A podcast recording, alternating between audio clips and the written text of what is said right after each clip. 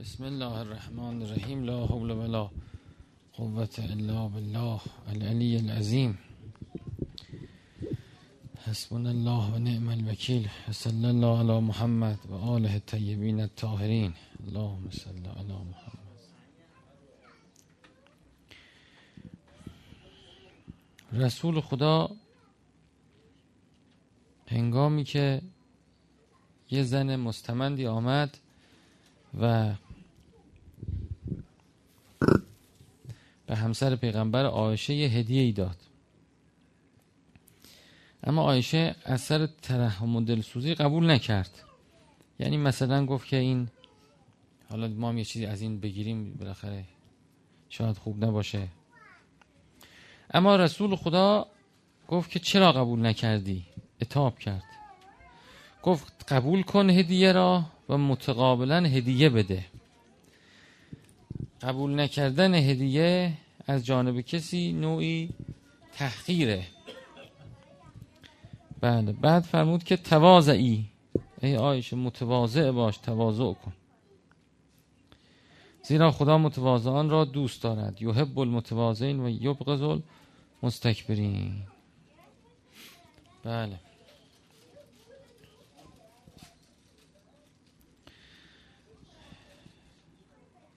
ارز کنم خدمتون که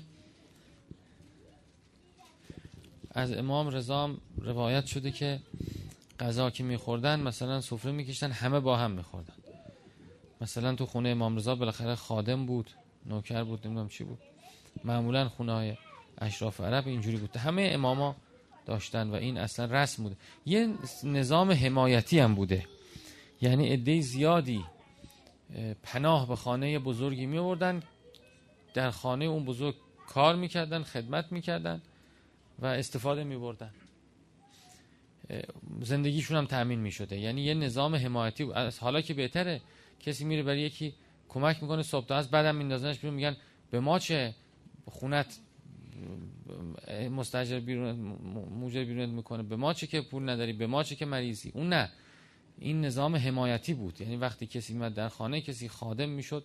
اصلا خانه او زندگی می‌کرد بچهش کنار بچه صابخانه بزرگ می‌شد و هر کاری که این برای بچه خودش می‌کرد برای اونا هم که زیر مجموعش بودن می‌کرد.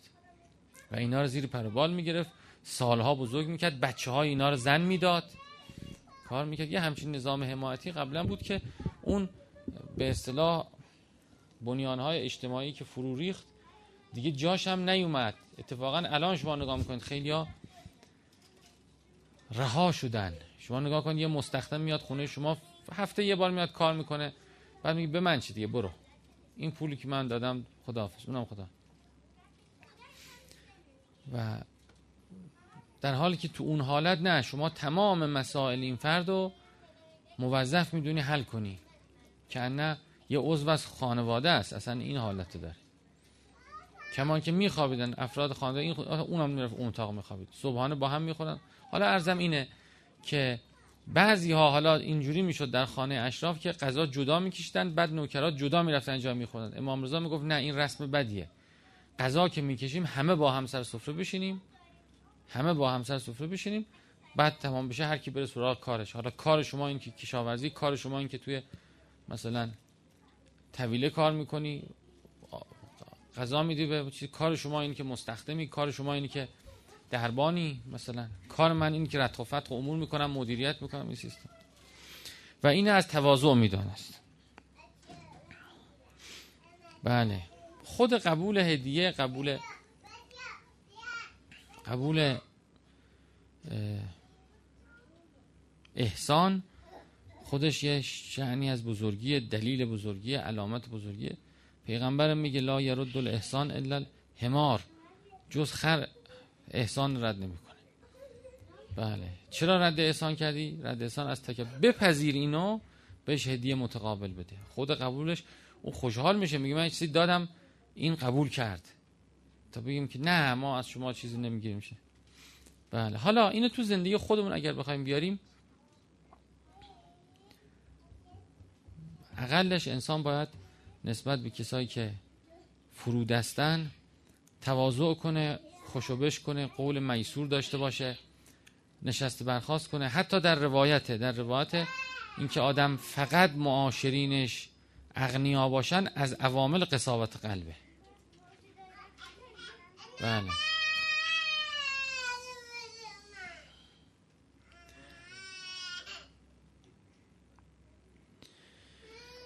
ان الله یحب المتواضعین و یبغض المستکبرین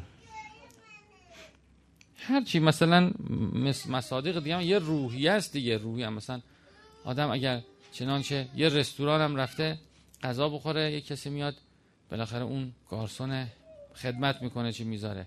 می‌تونه آدم حالت مستکبر داشته باشه؟ بزار برو. یا بی باشه می‌تونه تشکر کنه. الان یه دونه چای قاشق چای خودش تشکر می‌کنم. یه دونه چی؟ سالاد آورد تشکر می‌کنم. یعنی تو همین چیزهای ساده هم اگه نگاه کنیم می‌بینیم که تواضع و تکبر های رفتاری خیلی مشخص و واضح داره. یعنی اون فرد و انسان به عنوان یه انسانی دنه شاید از شما شریفتر از ما بالاتر. حالا شغلش اینه شغل ما اینه. بعد روزگار میچرخه. کی چیزی چه می‌دونه؟ یه روزگار میچرخه می من میشم گارسون و اون میشه. آقا اینقدر چرخش روزگار هست. نقشه این یه نقشه. خدا تو این نقش گذاشته داشت این نقشه داره بازی می‌کنه. کنه اولیا خدا باشه. اصلا الکاد ایاله کل مجاهد فی سبیل الله. کسی که به سختی انداخته خودشو برای تامین اکثر اینا اینجوریه. مثلا شما نگاه کن از شهرستان آمده کار می‌کنه از افغانستان آمده کار می‌کنه پول جمع می‌کنه میفرسته برای پدر پیرش مادر پیرش خانوادهش خواهر مستمندش. بله. خود این حالت ها که این در شهنش پایین تره اون شهنش بالاتره. بله. یا زنگ نزدن بعضی خدا به اصطلاح به حال ما نگاه کنه این حالت نباشیم مثلا. بعضی وقتا اینجوری میشه انگار که یکی او باید زنگ بزنه به من. یعنی چی؟ چرا مؤمنه او زنگ نزد من باید زنگ بزنم. اصلا او دو دفعه زنگ زد حالا من زنگ می‌زنم سلب می‌کنم. بله. این اینا خودش حالت های تکبره. من که کاری با اون ندارم او کار من باشه رفیقمونه بالاخره. رفیقمونه. مؤمن به روایت چل قدم با هم میرن به هم حق پیدا می‌کنن. رفیق میشن اصلا. میگه آمدن در مدینه خدمت امام صادق گفتن که بله ما با گفت با کی اومدید؟ گفت با کاروانی بودیم چند نفر بودن با گفت خب اونا کجا هستن؟ گفت چه می‌دونیم دیگه؟ اومدیم مدینه اون رفت جای خودش. رفت دنبال کار خود. بعد حضرت فرمود که وقتی انسان چل قدم با کسی همسفر میشه حق داره بپرسه. یه روایت دیگه هست که میگه که با کی سفر اومده سفر؟ میگه من نمی‌دونم اسمش مثلا احمد بود. از کدوم قبیله بود؟ پدرش کی بود؟ گفت اصلا اینا نمی‌دونم. گفت که برای چی شما همسفر بودی؟ باید اونس بگیری باش.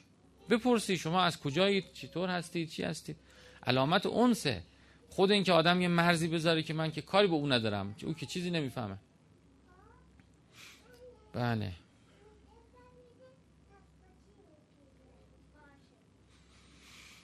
میشه آدم اونس بذاره و بعد طبعاتش هم کنترل کنه قابل کن آدم از ترس طبعاتش اونس نمی‌گیره از ترس طبعاتش فاصله رعایت می‌کنه.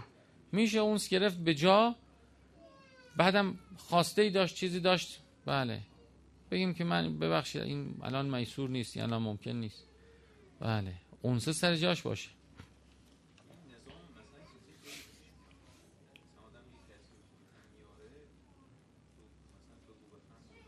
بله متاسفانه آفاتشه دیگه. شما مثلا دو دفعه بگو بخند که دفعه سوم میگه یه 5 میلیون داری به ما قرض بدی اون میره تو اون وادی. خب اونا رو مدیریت آدم کنه.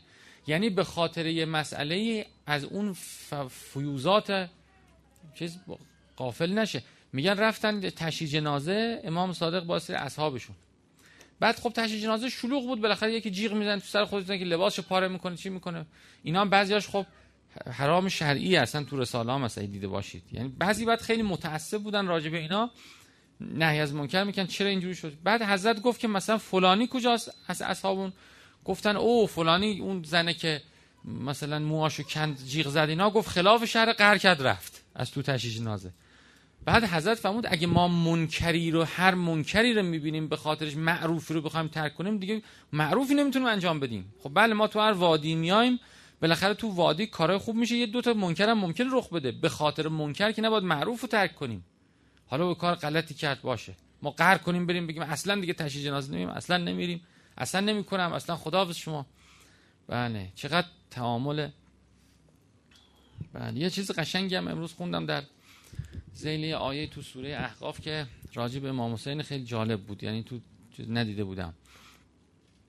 یه شخصیتی هست به نام عبدالله ابن سلام که پیغمبر اکرم که سال اول هجری تشریف بودن مدینه. عبدالله ابن سلام هبر یهودی بنی قینقا بوده. ظاهرا مسلمان میشه. یعنی عالم یهودی بوده. مسلمان میشه اسمش پیغمبر می‌ذاره. عبدالله عبدالله ابن سلام. این حالا هست تو تاریخ هست تو غزوه بنی نظیرم. اسمش باز میاد میگن که پیغمبر میگه به درختها رو ببرید. اینو یکی دیگر میفرستن بره درختها رو ببره. یکی دو تا درخت می‌برن اونا تسلیم میشن. جنگم تمام میشه. چی میشه؟ میره. خب بعدش این عبدالله بن سلام دیگه اسمی ازش نیست. فقط در زمان عثمان می‌بینیم که خیلی مدافع عثمان بوده و به عثمان خیلی نزدیک میشه. و چون اطرافیان عثمان حالت به اصطلاح باند و گروه و اینا تشکیل می‌داد. این تیپی اصلا از اون زمان هسته های گروه های خودی ناخودی هی شکل گرفته بعد ارز کنم که خیلی به عثمان نزدیک میشه چه میشه؟ و مشاور عثمان هم بود و عثمان حساب می‌کرده. خیلی هم نقش داشته توی حکومت عثمان. بالاخره اثر داشته. وقتی هم که علیه عثمان شورش میشه این سعی می‌کنه شورش هر جوره هست بخوابونه و موفق نمیشه. آخر سر بالاخره عثمان کشته میشه. مردم میان با امیرالمومنین بیعت کنن. عبدالله بن سلام نمیاد دیگه چون اینا اون با اون گروه اصلا بودن دیگه. بعد به امیرالمومنین میگن بفرستیم دنبال عبدالله ابن سلام. میگه نه لا حاجت لنا فی ما لا حاجت لهو فی نای هم چیزی. یعنی ما به کسی که رغبتی به ما نداره حاجتی نداریم. او حاجتی به ما ما حاجتی به نداریم خلاصه با امیرالمومنین بیعت نمی‌کنه. بعدم به معاویه نزدیک میشه عبدالله ابن سلام و در تحکیم قدرت معاویه تلاش می‌کنه. عرض می‌کنم چون عالمم بوده زی اثر بوده زی نفوذ بوده. تلاش می‌کنه در تحکیم قدرت معاویه و به معاویه نزدیک میشه. بعدش هم که دیگه معاویه اصلا خلیفه میشه و اینم دیگه هر جانفشانی در راه معاویه که معاویه میاد یه زن خیلی زیبایی داشته عبدالله ابن سلام که ضرب المثل بود. معاویه طمع می‌کنه به زن این که زن اینو بگیره برای یزید. طمع توش میندازه میگه که تو می‌خوای دختر منو بگیری به زنی؟ خب خیلی بالاخره دختر خلیفه امیرالمومنین بوده بالاخره. اینم که همیشه دنبال نزدیکی به دستگاه اموی بود. این به طمع میفته. خلاصه پیغام و پیشقام و نمی‌دونم چی ولی خب نمیشه دختر دختر من که نمیاد هووی اون بشه. اونو طلاق بده. خلاصه اینم میره تو جلدش اینم طلاق میده. زنشه که بیاد دختر معاویه رو بگه. این اتفاقی میفته. معاویه پنهانی پیک میفرسته و چیز میفرسته برای زنش برای زن او که طلاق داده برای یزید خواستگاری کن این مطلع میشه. مطلع میشه ای داد و بیداد که اصلا کل اینا نقشه بوده که این می‌خواسته من زنه رو طلاق بدم زنه رو برای چیز می‌خواست؟ و اکثرش کلا رفته. بعدش هم که دخ... ماجرای دختر امیرالمومنین هم ول میشه. اصلا دیگه کی کجا کی گفت؟ کی کی با... خیلی خلاصه احساس می‌کنه که عجب. هر هم یعنی معاویه که قدرتش مستحکم میشه یه افرادی رو که ممکن بوده موی دماغ براش بشن خورد خود اینا رو قدرتشون رو تضعیف می‌کنه. از جمله عبدالله بن سلام عبدالله سلام هم این بلا رو سرش میاره. این وسط که این اتفاق میفته سید شهدا متوجه میشه که چه اتفاقی داره میفته. قبل از اینکه زنه جواب بده به یزید به زنه میگه که شما بیا زن من حاضر بیش میگه بله. با یه مبلغ پول بیشتری سید شهدا زن رو به عقد خودش در میاره. میگه پوش زن من شما باش کار نداشته باش. بعدم میگه این زن امام حسینه دیگه کسی نظری بهش نداشته باشه. خیلی معاویه از ناراحت میشه. مونتا دیگه کاری بوده تمام شده رفته. روشن که همه چی میشه عبدالله ابن سلام هم با معاویه اصطلاح به هم می‌زنه و ناراحت میشه. بعد می‌بینه که ما همه چیمون از دست دادیم زندگیمون هم باختیم. بعد اینجا امام حسین میفرسته دنبالش. حالا من ارزم اینه یعنی بزرگی رفتار و کرامت رفتار. عبدالله ابن سلام میگه همیشه با اون گروه بوده. سابقه رو شما نگاه کنید. میفرسته دنبالش و میگه که من زن شما رو فقط به این چون من متوجه شدم که چی کار دارن می‌کنن با شما زنت فقط به دلیل اینکه به اصطلاح نذارم این منکر رخ بده نذارم زندگی شما رو نابود کنن زن رو گرفتم. و شما زن تو وردار من زن طلاق میدم شما زن تو وردار برو بله. و همین. بعدم صحبت می‌کنند. چی می‌کنند؟ و سید شهدا زن به خلاصه بهش برمیگردونه و ماجرا. حالا این به اصطلاح چیز جالبی بود در تاریخ از حضرت سید شهدا و کرامت رفتار حتی نسبت به کسی که دشمن او هست کسی که تو گروه مخالفشه. ولی این نگاه می‌کنه می‌بینه که این مرد رو دارن نابود می‌کنن از بین. چطور میشه حفظش کرد؟ چطور میشه نگرش داشت؟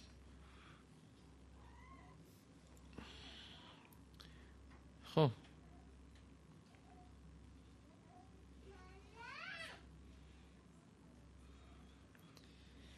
امام علی فرمود هیچ کس دلی را شادمان نسازد مگر آنکه خداوند از آن شادمانی لطفی بیافریند. خلق الله من ذالک سرور لطفا فاذا نزلت بهی نائبتا جرا الیها. وقتی گرفتاری و مصیبتی به او برسد آن لطف به جریان میافتد. همچون آبی کلماء فی انهداره چون آبی که در نشیب روان شود به سوی آن مصیبت و گرفتاری سرازیر شود و آن را دور گردد. چقدر قشنگه چقدر قشنگ. تشبیهش چقدر قشنگ. از خوبی که ما احدون اودع قلبا سرورا سرور در قلب کسی انسان ایجاد کرده برای انسان ذخیره میشه. به شکل لطفی از جانب خدا ذخیره میشه. نائبه ای که به انسان می‌خواد بیاد مثل یک آبی جریان پیدا می‌کنه اون رو صد می‌کنه. حتی یترده ها تردش می‌کنه. کما تطرد قریبت الابل. همچنان که شطور غلیبه از میان رمه شطوران رانده می شود یعنی میگه این مال این نیست. بله این قریب این اشتباه مال این نیست. خیلی قشنگه. خیلی قشنگه. بله. یعنی هیچ فعل خوبی که انسان انجام بده از بین نمیره. در هستی هست. تو چیزم میگن فیزیک هم میگن قانون بقای انرژی. یعنی ایجاد شده چیزی خلق شد. من الان پا شدم نصف شب دو رکت نماز خواندم. این ازش یه لطفی خلق میشه. حالا اینجا عین عبارت جالبه. یه لطفی از این خلق میشه. لطفی که از این فعل من خلق شد چه نصف شب دو رکت نماز خوندم چه پا شدم به یه جایی به یه فقیری کمک کردم. هرچی. یه دستگیری کردم دلی رو شاد کردم. لطفی از این خلق میشه و در هستی از بین نمیره.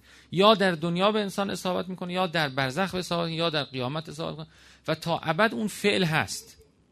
من جا بالحسنه فله عشر امثالا. بلکه نه از یه حسنه ده لطف خلق میشه. ده لطف خلق میشه. و هست در میمونه روزی که انسان نیاز داره لطف خدا کشم همینه. یعنی نیازمندترین موقعی که انسان بهش نیاز داره به انسان جاری میشه. بی خود هدر نمیره. بی خود خوشحال کرده بخند خود شب تا صبح. اون فایده چه فایده؟ اون بجاش خداوند بجاش یا می‌بره در مصیبتی به بچت می‌رسه رفت می‌کنه. بلایی می‌خواد برسه رفت می‌کنه. جایی کار گره خورده گره باز می‌کنه. اون جایی که انسان نیاز داره لطف خدا در اونجا جاری میشه و بله اینی که هر کسی سروری بیافرینه هر کسی عبادت عبادت هم همین حالت داره. کسی عبادتی کنه اینا به شکل لطف در نزد خدا براش ذخیره میشه و میاد. آدم هم خیلی به اینا نیاز داره. تا ابد نیاز داریم. تا ابد نیاز داره انسان دیگه بالاخره. بله پس تا ابد باید خوبی کنه انسان. یعنی همیشه در حال خوبی کردن باشه. وقتی هر روز بکاره خب هر روز هم کشته های دیروزش جریان پیدا می‌کنه برداشت می‌کنه دیگه. هر روز ما غذا می‌خوایم. خب پس هر روز باید بکاریم. هر روز باید بکاریم که هی از گذشته بی همینجوری نگاه کن ما هی سرمایه گذاری می‌کنیم پولمون رو بالاخره اون یکی از این یکی اینکه هی میاد هی میاد دوباره سرمایه گذاری می‌کنیم هی کاشتن دیگران ما خوردیم ما بکاریم دیگران بخوان یعنی یه فرایند مسئله به اصطلاح اون نور و سروری که انسان داره. بله. این یه فرایند که باید بکاره تا برداشت کنه. مثلا نگاه کنید خیلی کسی مثلا میاد تو 24 25 26 سالگی. میگه مثلا من طلبه بودم دانشجو بودم. اون وقتا چقدر شوق و داشتم نماز شب میخوندم همه کار می‌کرد الان بی حال شدم چی شدم؟ خیلی اینش اینقدر این کیس شایعه که هر کسی اول که میاد پیش من میگه همینه میگه. بله الان شدیم 24 5 سال دیگه نه حوصله نماز شب داریم. تو طلبگی نه حوصله داریم ادامه بدیم نه حوصله خب برای اینکه شما از اون کیسه معنوی که خدا داده اومده خوردی خوردی خوردی خوردی. لطافت سرافت تو نوجوانی آدم نماز شب بخونه یه مقدار با خودش میاره اصلا تو این دنیا. هر کی میاد یه سری لطف با خودش میاره. حال تمام شد. خب شما که هی خوردی ازش خوردی خوردی خوردی. پس کی کاشتی؟ دیگه می‌بینی کاشته نه. سالها نگاه می‌کنم اینه نه اصلا سالها من دیگه نرفته. یعنی سالها جایی که اون حالت خدمت کردن و عبادت کردن باشه استفاده از اون بوده. عبادت عاشقانه چون اون لطف خلق می‌کنه. این نه مثلا عبادت هم طمع شده که من پس کی سیر و سلوک می‌کنم که مثل آقای قاضی میشم؟ پس چی شد؟ بخون نماز. یعنی همه میره توی وادی معامله میسوزه تمام میشه. منتها اگر آدم ملتفت باشه به اینکه هر روز باید برای خودش بله خوبی بسازه و انبار کنه در نزد خدا فردای دنیاش فردای برزخ و قیامتش آباد میشه. و صلی الله علی محمد و آل محمد.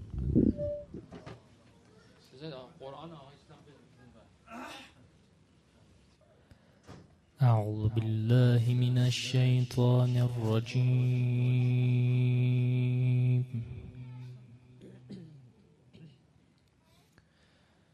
بسم الله الرحمن الرحيم.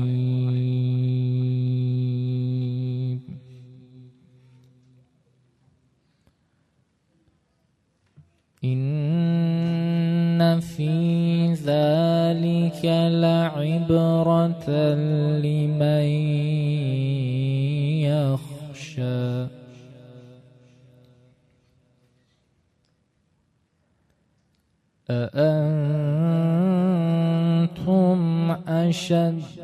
خلقا أم السماء بناها؟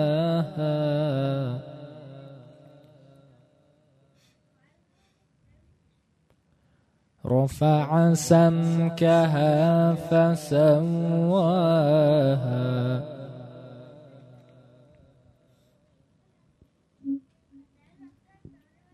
وأغطش ليلها وأخرج ضحاها.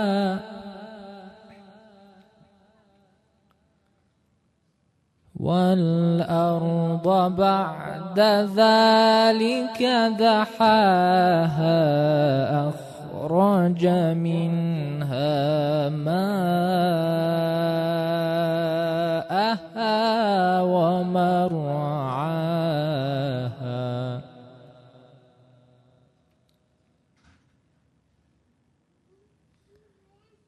والجبال أرساها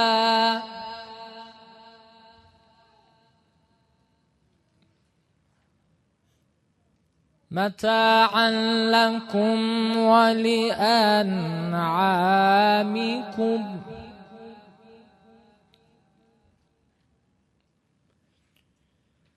فإذا جاءت الطامة الكبرى يوم يتذكر الإنسان ما سعى. وبرزت الجحيم لمن يرى.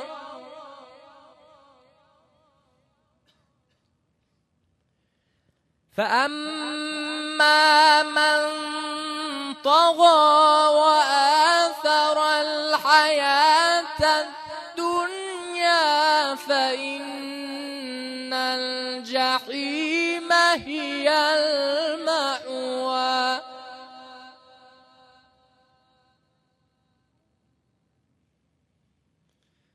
وأما من خاف مقام ربه ونهى النفس عن الهوى فإن الجنة هي المأوى.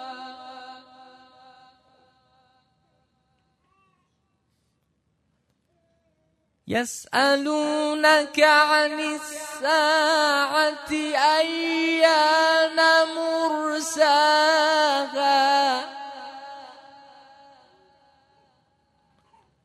فيم أنت من ذكراها إلى ربك منتهاها؟